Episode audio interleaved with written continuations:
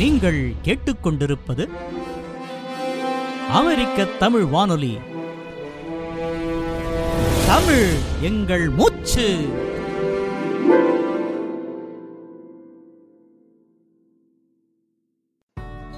தமிழ் வானில் ஒளிரும் எழிற்பருதி பருதிமார் கலைஞர். தொன்று நிகழ்ந்ததனைத்தும் உணர்ந்திடும் சூழ்கலைவாணரும் இவள் என்று பிறந்தவள் என்று உணர முடியாத தொன்மையுடையவள் நம் தமிழன்னை. நெஞ்சை எள்ளும் சிலம்பும் மனம் கவரும் மேகலையும் சிந்தை மயக்கும் சிந்தாமணியும் அன்னையவள் எழிலை கூட்டின.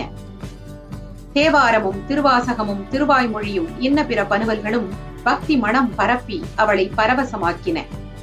ஆனால் காலப்போக்கில் நம்மனோர் தாய் தமிழின் சிறப்பை மறந்து வடமொழிபால் அதிக வேட்கை கொள்வாராயினர். வடமொழியும் தமிழும் கலந்து எழுதுவது மணியும் முத்தும் கலந்தது போல் அதிக அழகுடையது என்று எண்ணி மணிப்பவள நடையை உருவாக்கி அதில் எழுதலாயினர். இதனால் தாய் தமிழின் தூய்மை அழிந்ததை ஒழிய அதன் அழகு சிறக்கவில்லை. இதனை கண்ணுற்ற தமிழறிஞர் சிலர் மணிப்பவள நடைக்கு விடை கொடுத்து மணியான தமிழ் நடையிலேயே எழுதுதலே சிறப்பு என்று எண்ணத் தொடங்கினர். இந்த தனித்தமிழ் சிந்தனையை தமிழ் மண்ணில் விதைத்த முன்னோடிகளில் முதன்மையானவர் சூரிய நாராயண சாஸ்திரியார் எனும் பெயர் கொண்ட பெருந்தகையாளர். மாடமலி கூடலாம் மதுரையில் திருப்பரங்குன்றிற்கு அருகில் உள்ள விளாச்சேரி எனுமிடத்தில் ஆயிரத்தி எண்ணூற்று எழுபதாம் ஆண்டு ஆகஸ்ட் பதினொன்றில் கோவிந்த சாஸ்திரி லட்சுமி அம்மாள் இணையருக்கு தவ புதல்வராய் தோன்றினார் சூரிய நாராயண சாஸ்திரியார். தந்தையிடம் சமஸ்கிருதமும் மதுரை சபாபதி முதலியாரிடம் தமிழும் பயின்ற சாஸ்திரியார் மதுரை உயர்நிலைப் பள்ளியில் தம் பள்ளி படிப்பை நிறைவு செய்து ராமநாதபுரம் மன்னர் பாஸ்கர சேதுபதியின் உதவித்தொகையுடன் சென்னை கிறித்தவ கல்லூரியில் இளங்கலை வகுப்பில் மாணாக்கராய் சேர்ந்தார். அதில் மாநிலத்திலேயே முதல் மாணவராய் தேறிய அவருக்கு அதே கல்லூரியில் அதிக ஊதியத்துடன் தத்துவத்துறையில் பணிபுரிய வாய்ப்பு கிடைத்தும் அதனை மறுத்து குறைந்த ஊதியத்தில் தமிழ்துறை ஆசிரியராய் பணியமர்ந்தார். அப்போது கிறிஸ்தவ கல்லூரியின் முதல்வராயிருந்த டாக்டர் மில்லர் சாஸ்திரியாரின் தமிழார்வத்தை கண்டு வியந்து பிற துறை ஆசிரியர்களுக்கு வழங்கப்படும் அதே உயர் ஊதியத்தை அவருக்கும் வழங்கினார். கல்லூரி அளவில் தமிழாசிரியர் பணியை விரும்பி ஏற்றுக்கொண்ட முதல் பட்டதாரி சூரிய நாராயணரே என்பது குறிப்பிடத்தக்கது. கேட்டார் பிடிக்கும் பைந்தமிழ் நடையில் அவர் நடாத்தும் பாடங்களை கேட்டு இன்புறுவதற்காக பிற துறை மாணாக்கரும் மலரை மொய்க்கும் வண்டுகளாய் அவர் வகுப்பில் வந்து கூடுவராம்.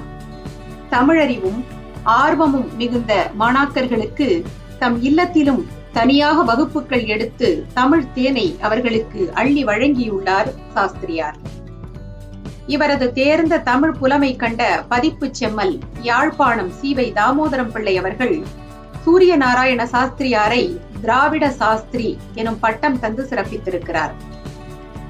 தமிழ் ஆங்கிலம் சமஸ்கிருதம் எனும் மும்மொழி புலமை நிரம்ப பெற்றவர் சாஸ்திரியார். ஆயினும் தமிழ் மீது தனியாத காதல் கொண்ட அவ்விளம் அறிஞர் வடமொழியில் அமைந்திருந்த சூரிய நாராயண சாஸ்திரி எனும் தம் பெயரை தனித்தமிழில் பருதிமார் கலைஞர் என்று மாற்றிக்கொண்டதை தனிப்பாசுர தொகை எனும் அவருடைய செய்யுள் நூல் நமக்கு அறிய தருகின்றது. இத்தனி பாசுர தொகையில் உள்ள செய்யுள்கள் அனைத்தும் ஆங்கிலத்தில் உள்ள சானற்றை போல் தமிழில் பதினான்கு அடிகளில் அழகுற இயற்றப்பட்டிருக்கின்றன. சான்றாக புல் எனும் தலைப்பில் பருதிமாறு கலைஞர் எழுதிய அருமையான செய்யுளொன்று. புள்ளே மென்சிறை புள்ளே பல்வகை வண்ணமும் மேவிய வனப்புடை பரவாய் எண்ணிய எண்ணமும் என்கொலோ அறியேன். தானும் இன்புற்று தன் இசை அதனால் ஏனைய உயிர்க்கும் இன்பம் செய்குவை.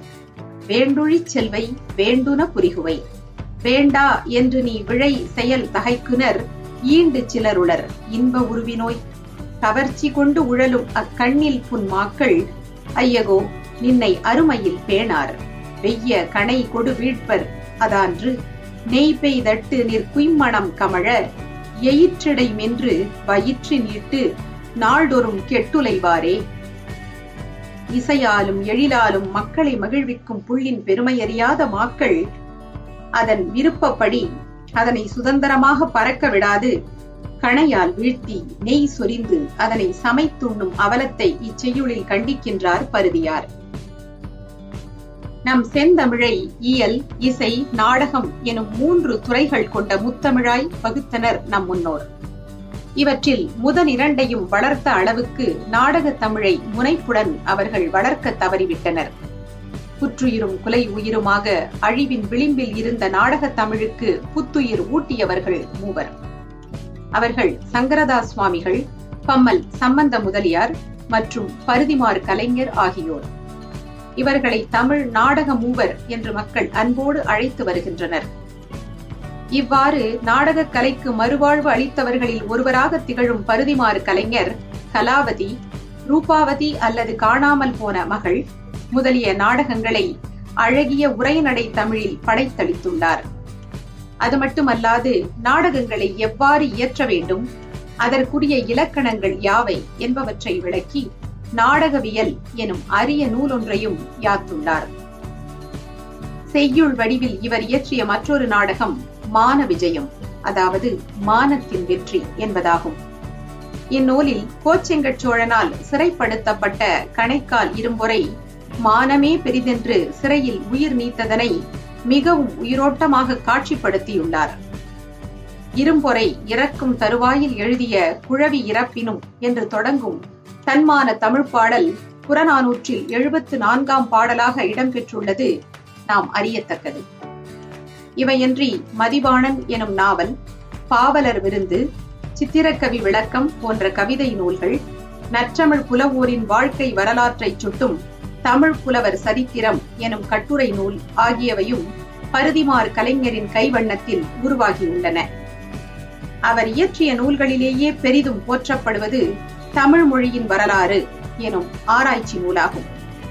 அதில் தமிழ் ஓர் உயர்தனி செம்மொழியாவது எங்கனம் என்பதை சுவைபட விளக்கியுள்ளார் அச்சான்றோர். அவ்விளக்கத்தை நாமும் அறிந்து கொள்வோம். தான் வழங்கும் நாட்டின்கண் உள்ள பல மொழிகளினும் தலைமையுடையதும் அவற்றினும் மிக்க தகவுடையதுமான ஓர் மொழியே உயர் மொழியாகும். இவ்விலக்கணம் கொண்டு ஆராயும் இடத்து தெலுங்கு உள்ளிட்ட மொழிகளுக்கெல்லாம் தலைமையுடையதும் அவற்றினும் மே தகவுடையதுமாகிய நம் தமிழ் ஓர் உயர் மொழியாகும். தான் வழங்கும் நாட்டில் பயின்று வரும் பிற மொழிகளின் உதவியின்றி தனித்தியங்கும் தன்மையுடைய மொழியே தனிமொழி எனும் தகுதி உடையது தான் பிற மொழிகளுக்கு செய்யும் உதவி மிகுந்தும் தனக்கு பிற மொழிகள் செய்யும் உதவி குறைந்தும் இருத்தலே வழக்காறு. தமிழின் உதவியின்றி தெலுங்கு முதலிய மொழிகள் இயங்க மாட்டா. ஆனால் அவற்றின் உதவியின்றி தமிழ் தனித்து இயங்கும் பெற்றியது. ஆகலின் தமிழ் ஓர் தனிமொழியாகும். இனி செம்மொழியாவது யாது? திருந்திய பண்பும் சீர்த்த நாகரிகமும் பொருந்திய தூய்மொழி புகழ் செம்மொழியாம் என்பது அதற்கான இலக்கணம். இம்மொழி நூல் இலக்கணத்திற்கு சால பொருத்தமுடையது தமிழ்மொழி. பிறமொழி சொற்களன்றி தன்மொழி சொற்கள் மிகுந்திருத்தலே தூய்மொழியாகும். அவ்வகையில் தமிழ் தூய்மொழியும் ஆகும். அவ்வாறே தமிழில் ஆளப்படும் சொற்கள் நம் மக்களின் பண்பாலும் நாகரிகத்தாலும் செழுமையுற்றவை. எனவே தமிழ் மொழி செம்மொழி என்பது திண்ணம் இதனாலன்றோ நம் தமிழ் செந்தமிழ் என்று நல்லிசை புலவோரால் தொன்று தொட்டு நவிலப்படுகின்றது. ஆதலால் செந்தமிழ் நாட்டின் கண் சிறந்தொழிரும் அமிழ்தினும் இனிய தமிழ் மொழி எவ்வாறு ஆராயினும் உயர் தனி செம்மொழியே ஆகும் என்று தெளிக. என சான்றுகளோடு நிறுவுகின்றார் பருதிமார் கலைஞர். நம் மொழியை செம்மொழி என்று முதன் முதலில் தமிழ் கூறு நல்லுலகுக்கு மெய்ப்பித்து காட்டிய பெருமை பருதிமார் கலைஞரையே சாரும். இத்துணை சிறப்புகள் வாய்க்க பெற்ற தமிழை கல்லூரி பாடத்திட்டத்திலிருந்து விலக்குவதற்காக சென்னை பல்கலைக்கழகம் ஆயிரத்து தொள்ளாயிரத்தி இரண்டாம் ஆண்டு முடிவெடுத்தது. என்னே நம் மக்களின் பேதைமை. அதனை அறிந்த பருதிமார் கலைஞர் தமிழ் தொண்டர் மூசி பூரணலிங்கம் பிள்ளையுடன் இணைந்து அம்முடிவை முறியடித்தார். கல்லூரி பாடத்திட்டத்தில் தமிழ் மொழியும் தொடர வழிவகுத்தார் என்பது வரலாறு. தமிழ் குழந்தைகள் தம் தாய் மொழியாம் தமிழிலேயே கல்வி கற்க வேண்டும் என்று தொடர்ந்து வலியுறுத்தியவர் இந்நல்லறிஞர்.